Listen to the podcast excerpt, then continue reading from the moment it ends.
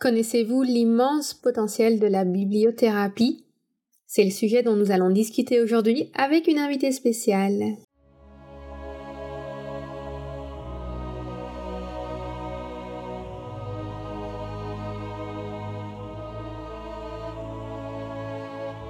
Bienvenue sur le podcast Métasensoriel, un espace qui allie science et spiritualité, conscience et subconscience visible et invisible, afin de vous emmener à la conquête d'une vie pleine de sens.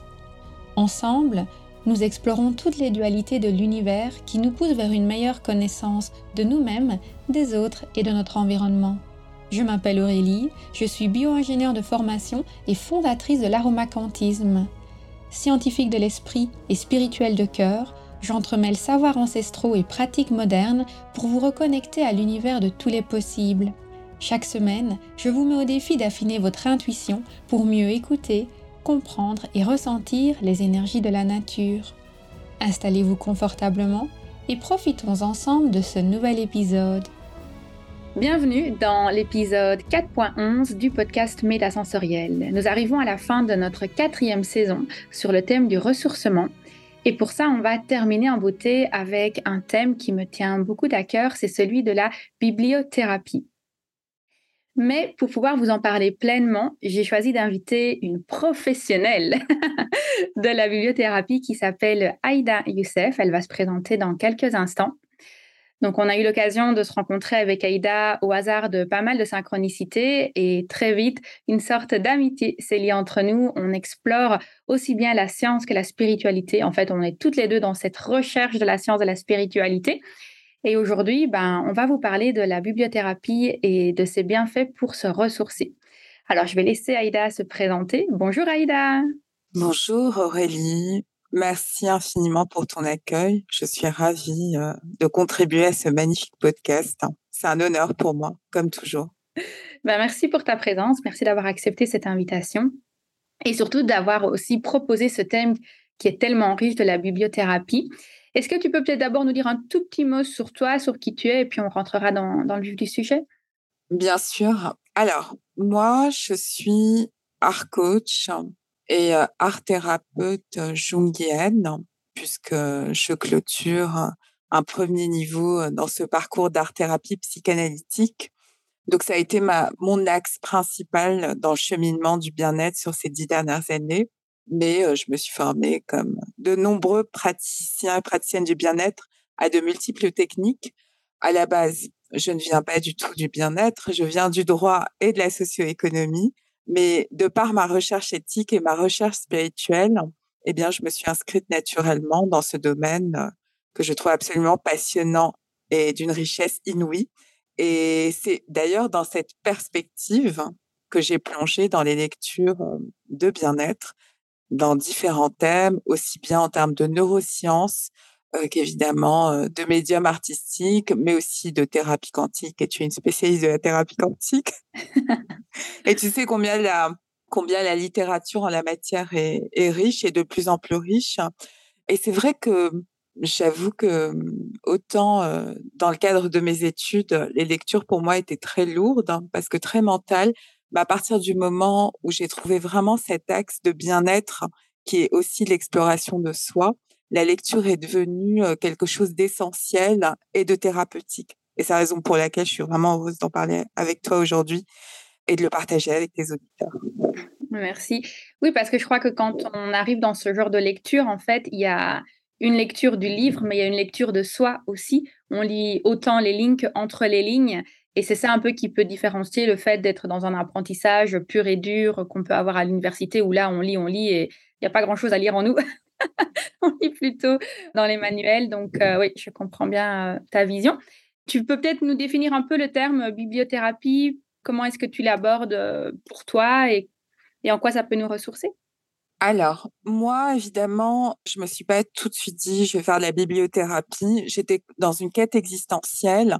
J'étais aussi dans une quête de sens et d'explication par rapport à des phénomènes qui émergeaient dans ma vie que je ne comprenais pas, qui me déstabilisaient.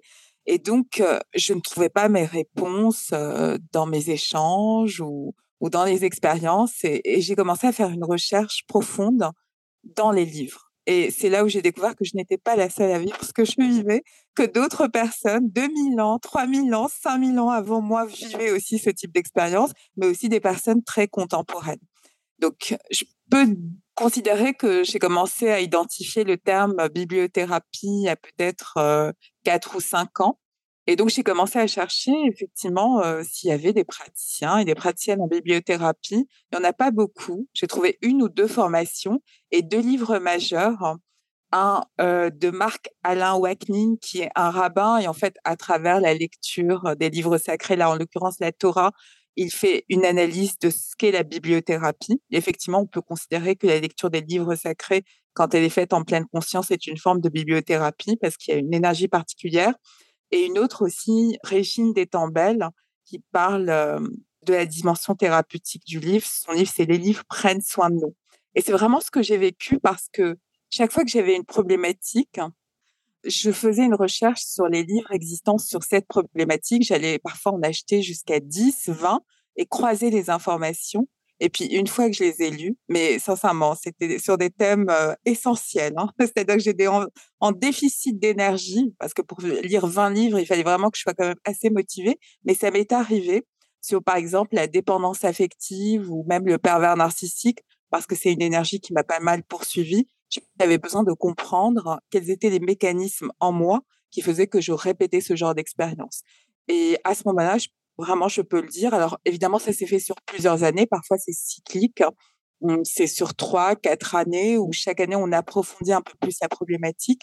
Je peux dire qu'à la fin de ces cycles de lecture, je me sentais euh, beaucoup plus éclairée et aussi beaucoup plus complète. En fait, tu vois, si on devait faire un, un parallèle avec le web, je dirais que c'est comme si tu téléchargeais un programme, en fait. Un programme que tu n'avais pas conscientisé et du coup, tu le télécharges à partir du livre.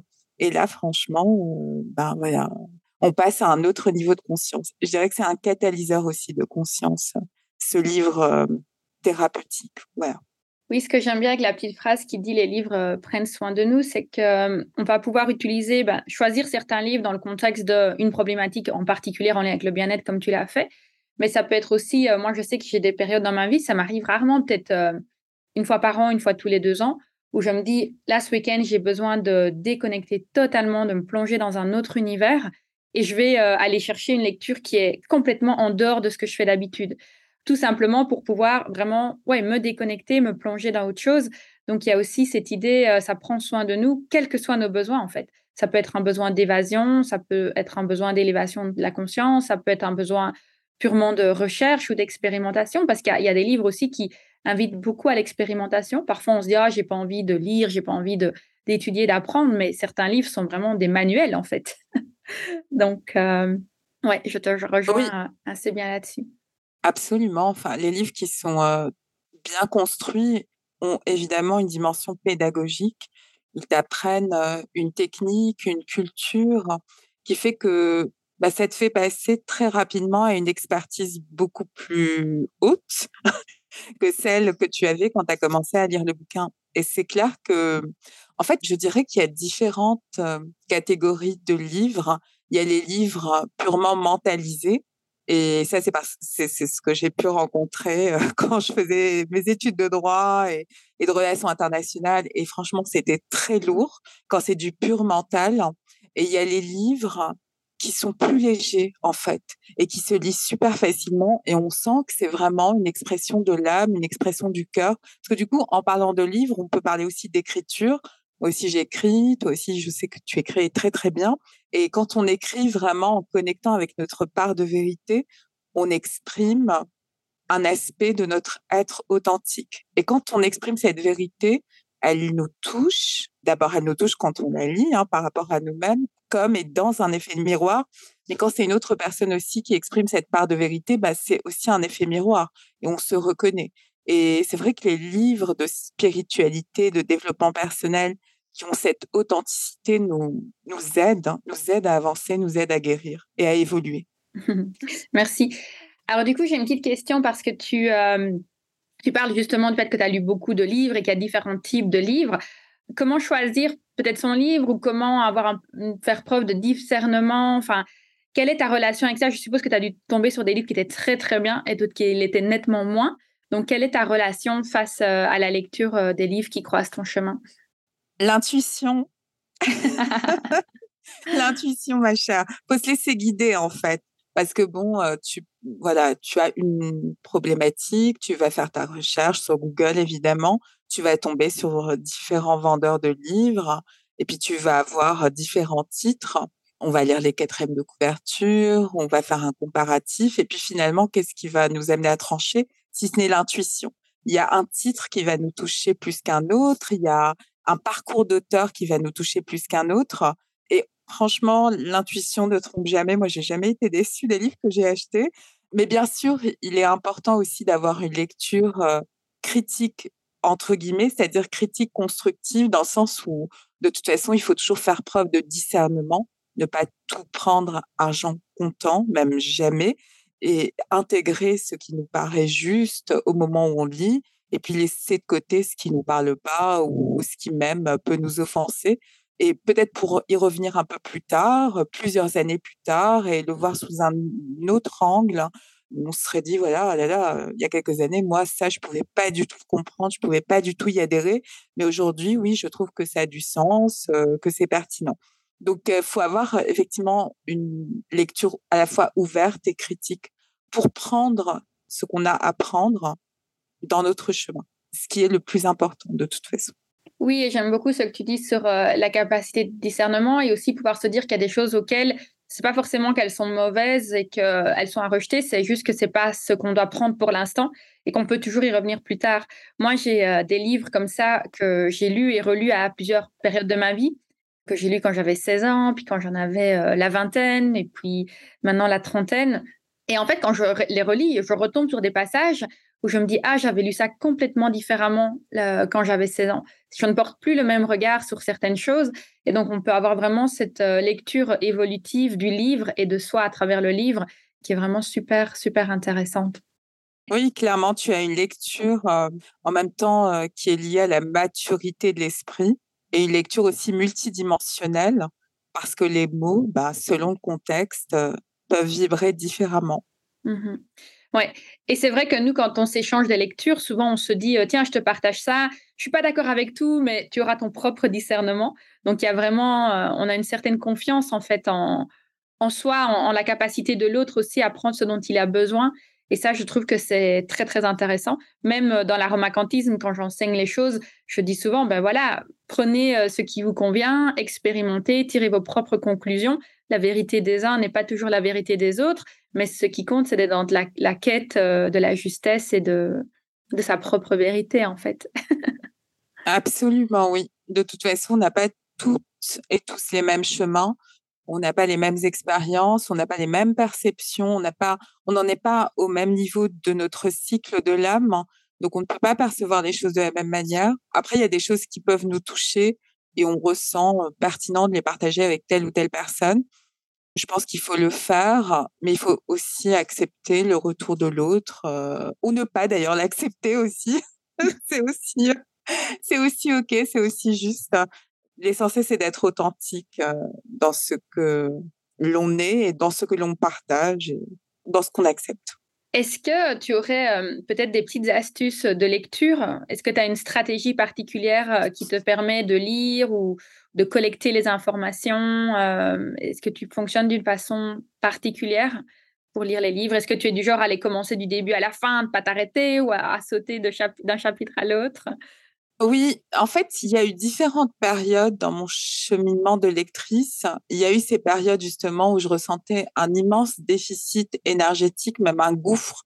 Et là, le livre, euh, je le prenais du début à la fin et je pouvais le commencer euh, le matin et le finir en fin d'après-midi parce que c'était une urgence impérative. J'avais besoin d'intégrer cette énergie. Et puis, euh, bah, quand il n'y a pas d'urgence, je suis plus dans une dynamique de, de recherche, et plus fluide, on va dire. Je vais prendre un livre, je vais aller dans une de mes bibliothèques, je vais ouvrir la bibliothèque, je vais regarder, je vais dire tiens, quel est le livre euh, qui m'appelle et je vais le prendre, je vais regarder le sommaire, je vais voir un thème et bon, en règle générale, j'ai toujours le message adéquat. Donc c'est vrai que en ce moment, par exemple, je suis plus dans ce type de lecture épisodique. Voilà, épisodique, où je vais pas prendre le livre du, du début jusqu'à la fin. Je vais vraiment choisir un thème bien particulier. Mais il peut y avoir des périodes, encore une fois, où, où le livre, voire plusieurs livres, voire je vais aussi lire plusieurs livres en simultané, ça m'est arrivé, et les finir euh, ben, à peu près dans le même timing, euh, très très rapidement.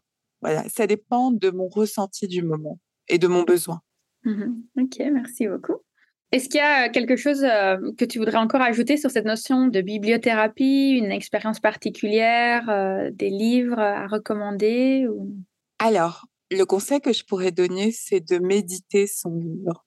C'est-à-dire quand quand on a vraiment cette quête de connaissance de soi et de connaissance de l'autre et qu'on connecte avec un livre, je sais que c'est pas forcément une posture naturelle, mais c'est vraiment la posture qui nous permet d'intégrer le mieux, à mon sens, le message essentiel du livre.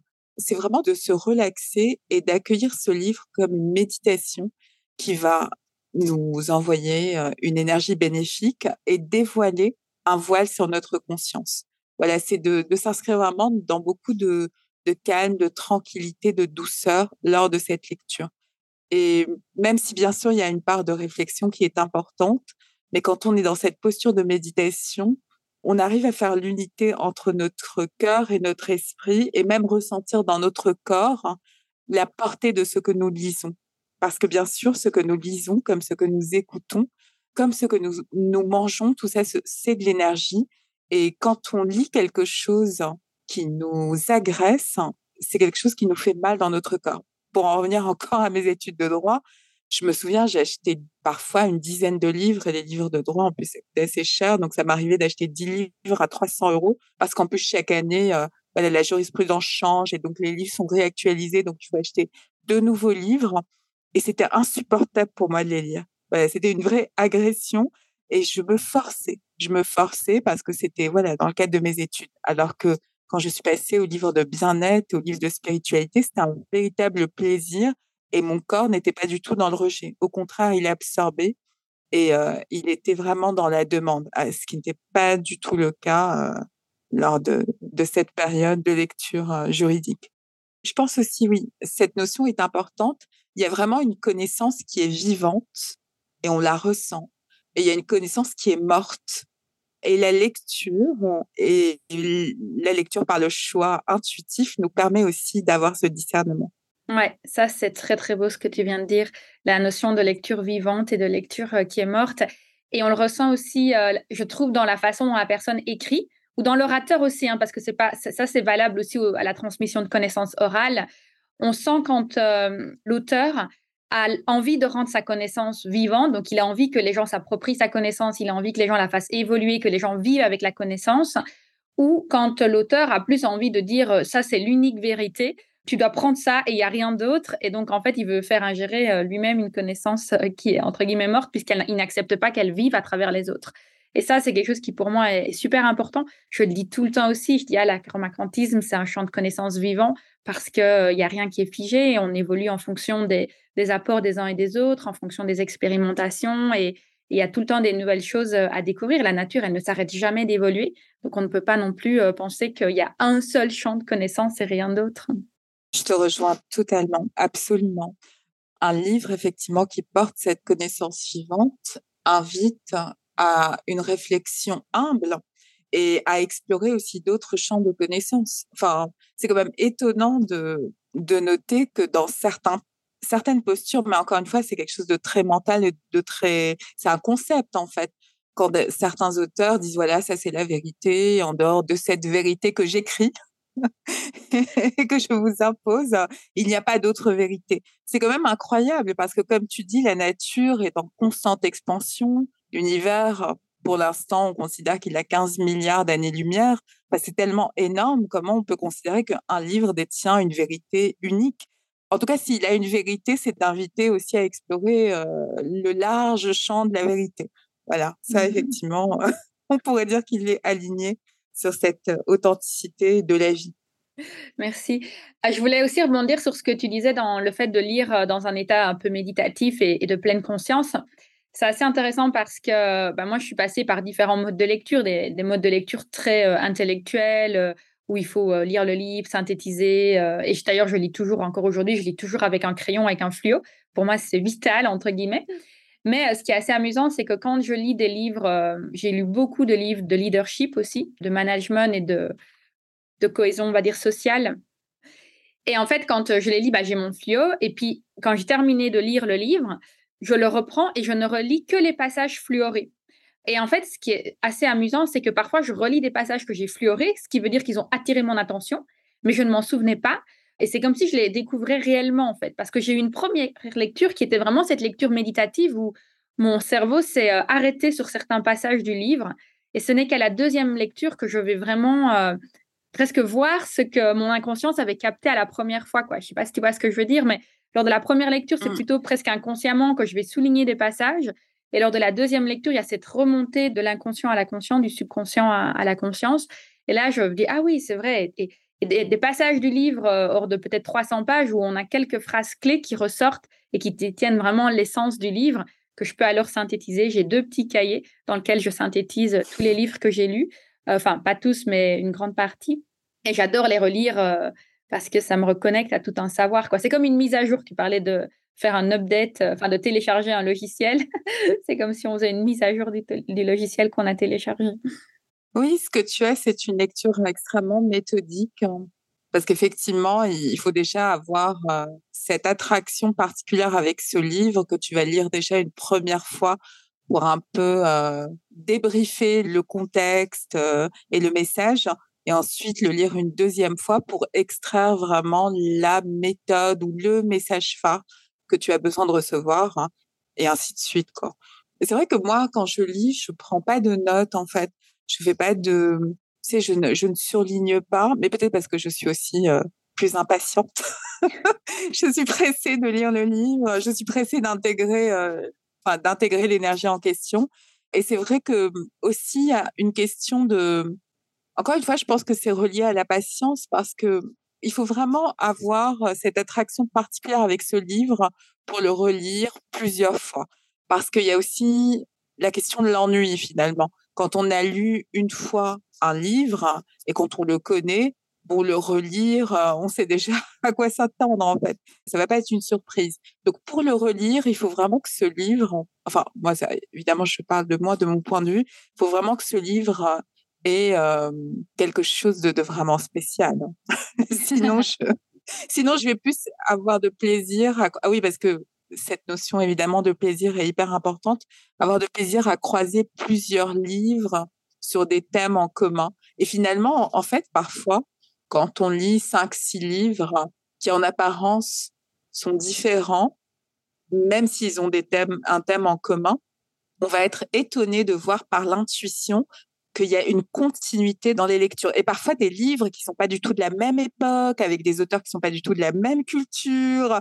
Et c'est fou parce que on prend un livre, je sais pas, d'un auteur euh, du Moyen Âge, un auteur européen, et puis ensuite on va prendre, on va lire un peu, on va prendre un autre livre d'un auteur chinois qui a vécu il y a 3000 ans, et un autre livre d'un auteur euh, qui a vécu au début du 19e siècle et qui est, euh, j'en sais rien, perse, par exemple, et on va se rendre compte qu'il parle de la même chose. En fait, il y a une continuité dans la lecture qui est assez incroyable quand justement on se relie avec cette intuition. Et là, on se dit, bah, en fait, euh, tout le monde voit plus ou moins la même chose, mais il exprime de manière différente. Et ça, c'est vraiment aussi le pouvoir du livre qui permet ça. Oui, et ça, je trouve que c'est aussi très important de souligner parce que Parfois, il y a des personnes qui ont le sentiment de se dire Ah, mais je ne peux pas écrire ce livre parce qu'il y a quelqu'un qui a écrit un livre sur ça, ou ça a déjà été fait, ça a déjà été dit. Alors qu'en réalité, moi, quand j'ai parfois des révélations où je me dis Waouh, j'ai une super idée, et puis je découvre que quelqu'un a déjà eu cette idée-là, je me dis Mais en fait, c'est un signe que je suis connectée à la conscience collective, c'est que je fais partie d'un tout et je reçois des messages que d'autres personnes ont, déjà reçus, peut-être euh, différemment, mais j'ai l'opportunité de transmettre ce message à ma façon, avec mes propres mots à une, audience peut-être qui va être différente et qui va résonner avec ma façon, ma langue aussi, parce que euh, en fait aujourd'hui c'est vrai qu'on traduit des livres dans beaucoup de langues, mais en fait euh, parfois il y a des gens qui reçoivent un message dans une langue et nous on le reçoit dans une autre. Et donc pouvoir se dire que c'est pas grave si euh, on a envie de s'exprimer sur un sujet qui existe déjà ou qu'il y a un nouveau livre sur un sujet qu'on a déjà lu, cette nouvelle lecture, en fait, elle aura une continuité d'une façon ou d'une autre. C'est important. Complètement. Ce que tu dis est hyper important parce que la connaissance, en fait, elle dépend aussi du contexte hein, et du contexte du moment présent. Quelqu'un qui a parlé euh, d'une situation donnée il y a 500 ans, il était dans un contexte un contexte qui peut être proche d'un contexte que nous vivons par exemple en 2022. Cependant, c'est quand même le contexte euh, de la Renaissance, il y a 500 ans. Donc, il est important qu'il y ait des personnes à toute époque hein, qui réactualisent cette connaissance et qui la rendent vivante en fait. Il faut que cette connaissance elle soit incarnée.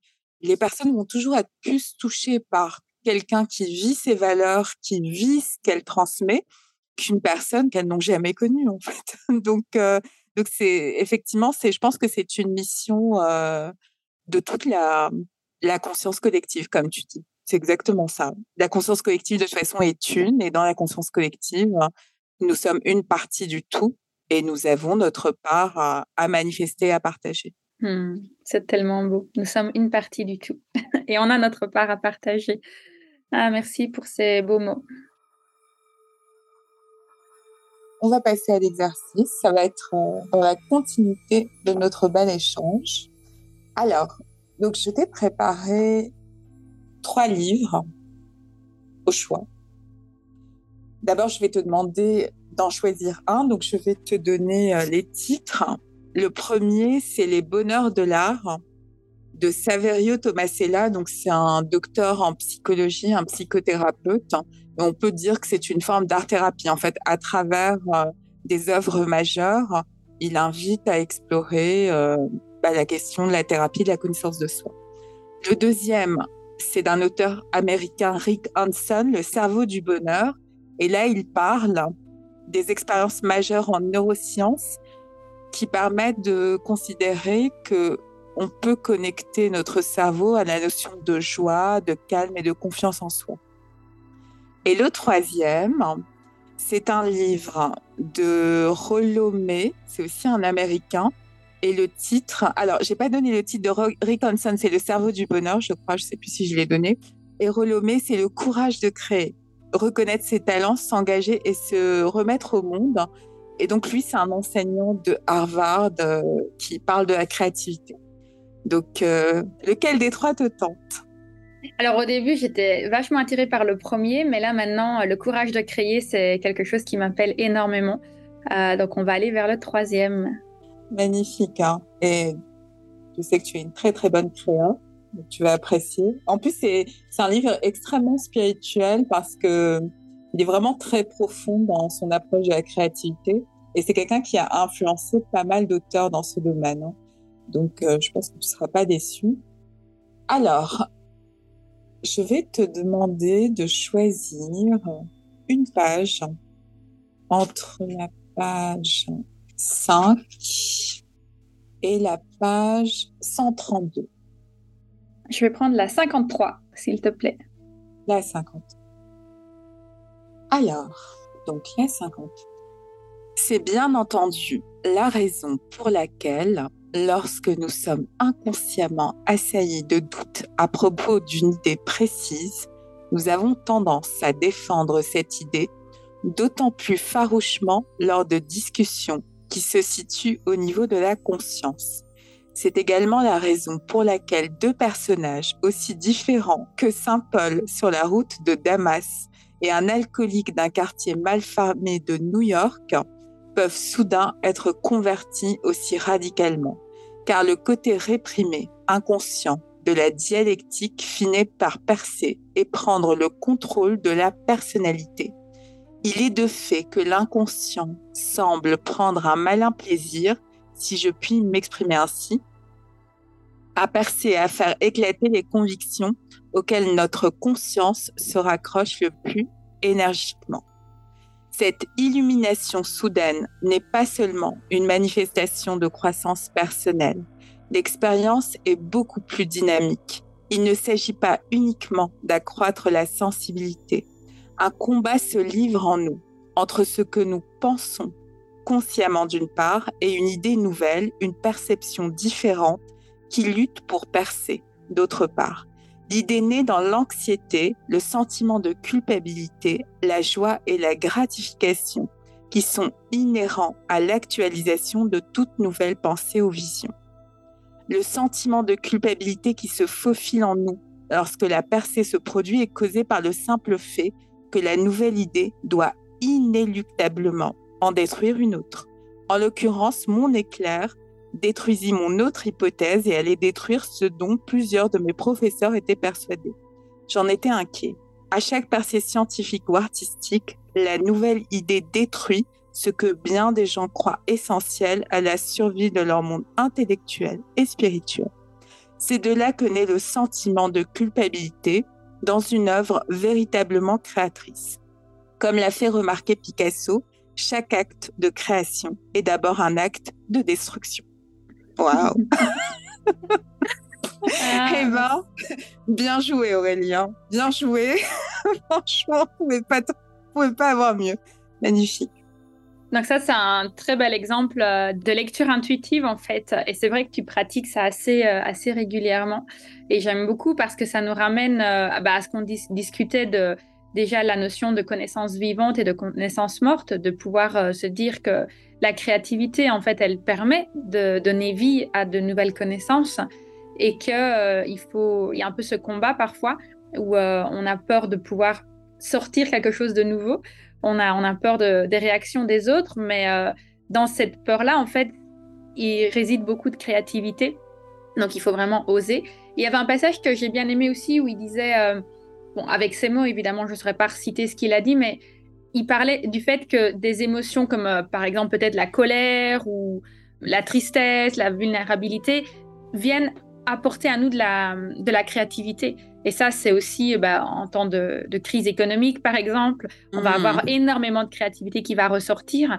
Moi, je sais aussi que avant, par exemple, avant, c'est un ancien schéma, mais quand j'avais quelque chose qui me dérangeait, j'aurais eu tendance à fuir et à dire bon, allez hop, je pars et je laisse ça euh, tel qu'il est. Tandis que maintenant, j'appelle vraiment à cette créativité de me dire je vais transformer cette chose qui me dérange en un nouveau champ de connaissances ou en nouvelle pratique ou je vais adapter le système pour que ces choses qui me dérangent m'arrange.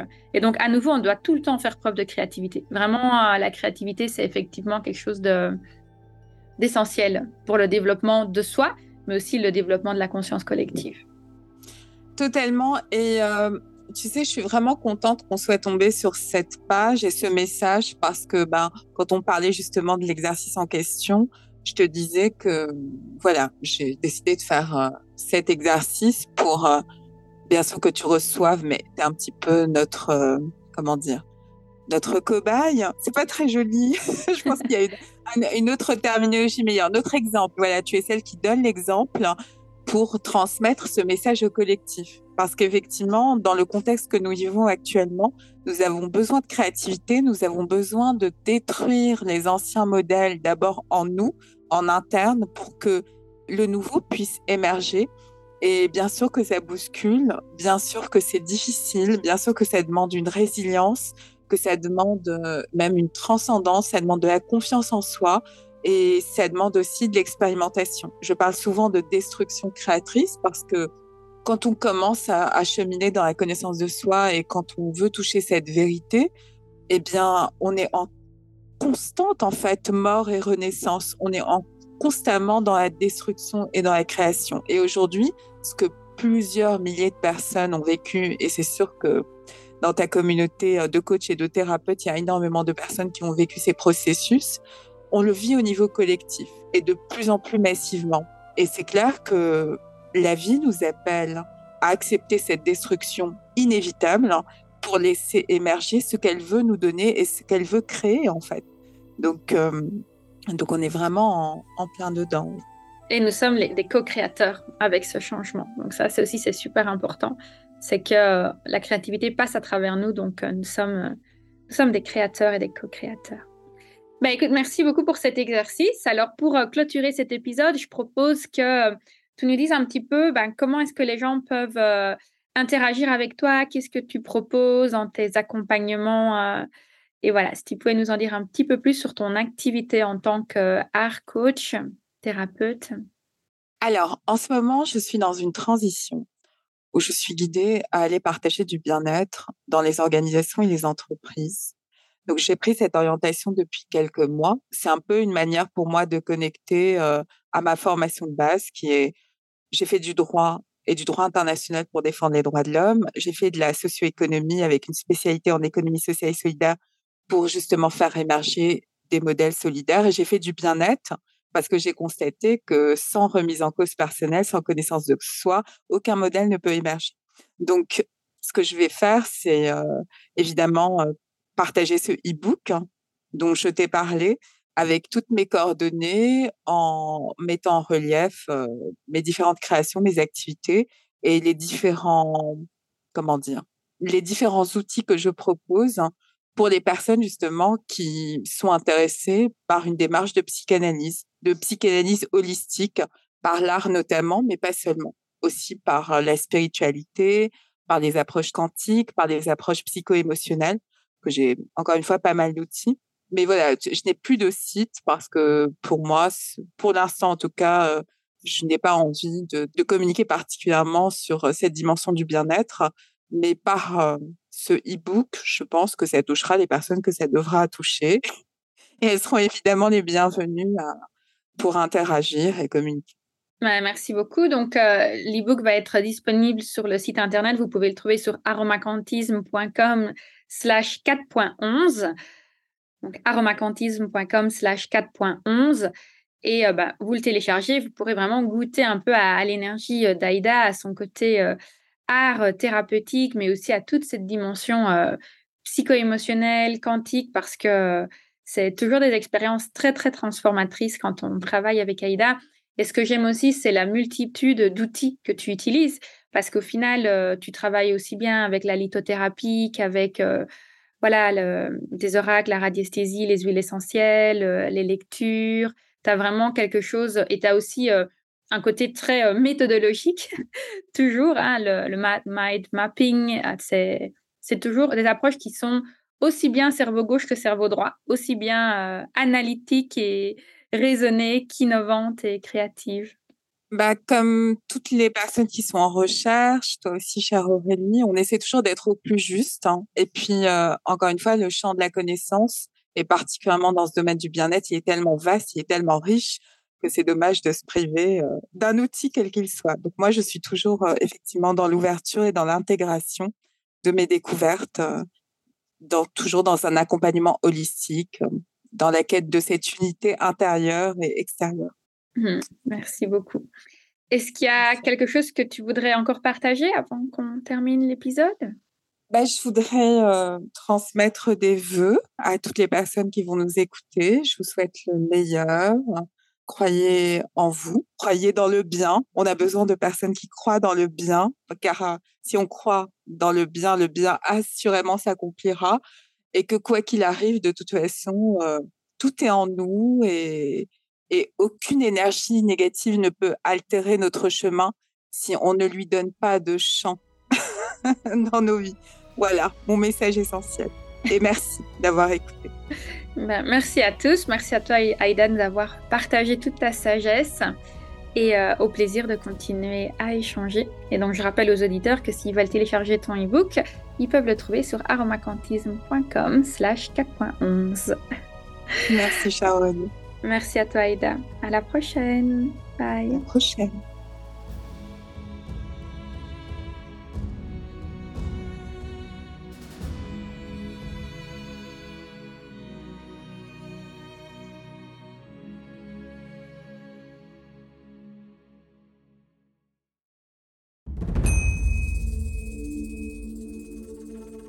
Tu as lancé ton projet bien-être depuis plus de trois mois et que tu as le sentiment que ça n'évolue pas au rythme que tu voudrais, je suis là pour te dire que tu n'es pas seul. Cette sensation d'être freiné avant même d'avoir réussi à faire décoller son business, c'est ce que j'appelle le syndrome post-entrepreneurial. Les symptômes Sentiment de solitude, manque de légitimité, perte de confiance en soi, difficulté à gagner en visibilité et surtout dépendance financière d'un job alimentaire. Cela se traduit par une incapacité à se démarquer, à innover, et pire encore, cela bloque totalement le bouche à oreille. Mais ne t'inquiète pas, il y a une lumière au bout du tunnel. Pour faire décoller son business, un jeune entrepreneur doit maîtriser trois ingrédients clés l'expertise, la visibilité et le bouche à oreille. Mais attention, pas n'importe comment, ni dans n'importe quel ordre. Comment faire? Je t'explique tout ça dans une masterclass offerte intitulée Comment booster ton expertise, ta visibilité et le bouche à oreille en 90 jours. Tu y découvriras notamment la méthode coup de cœur et les quatre phases du marketing d'âme à âme pour asseoir ton expertise et gagner en visibilité grâce au bouche à oreille, les secrets d'un entrepreneuriat prospère et les six compétences à maîtriser absolument pour construire un business résilient et évolutif. Les enjeux associés au syndrome post-entrepreneurial qui bloquent les coachs et les thérapeutes après le lancement de leur activité. Et pour finir en beauté, je t'y partagerai les trois phases et les neuf étapes de transformation psycho-énergétique que j'enseigne à mes clients pour accélérer leur succès professionnel. N'attends plus Réserve ta place maintenant sur aromacantisme.com slash masterclass. aromacantisme.com slash masterclass. Cette masterclass est sans aucun doute le déclic dont ton business a besoin. Ensemble, nous pouvons débloquer ton plein potentiel professionnel et booster ton expertise, ta visibilité et le bouche à oreille en 90 jours. Profite de cette masterclass offerte en t'inscrivant immédiatement sur aromacantisme.com slash masterclass.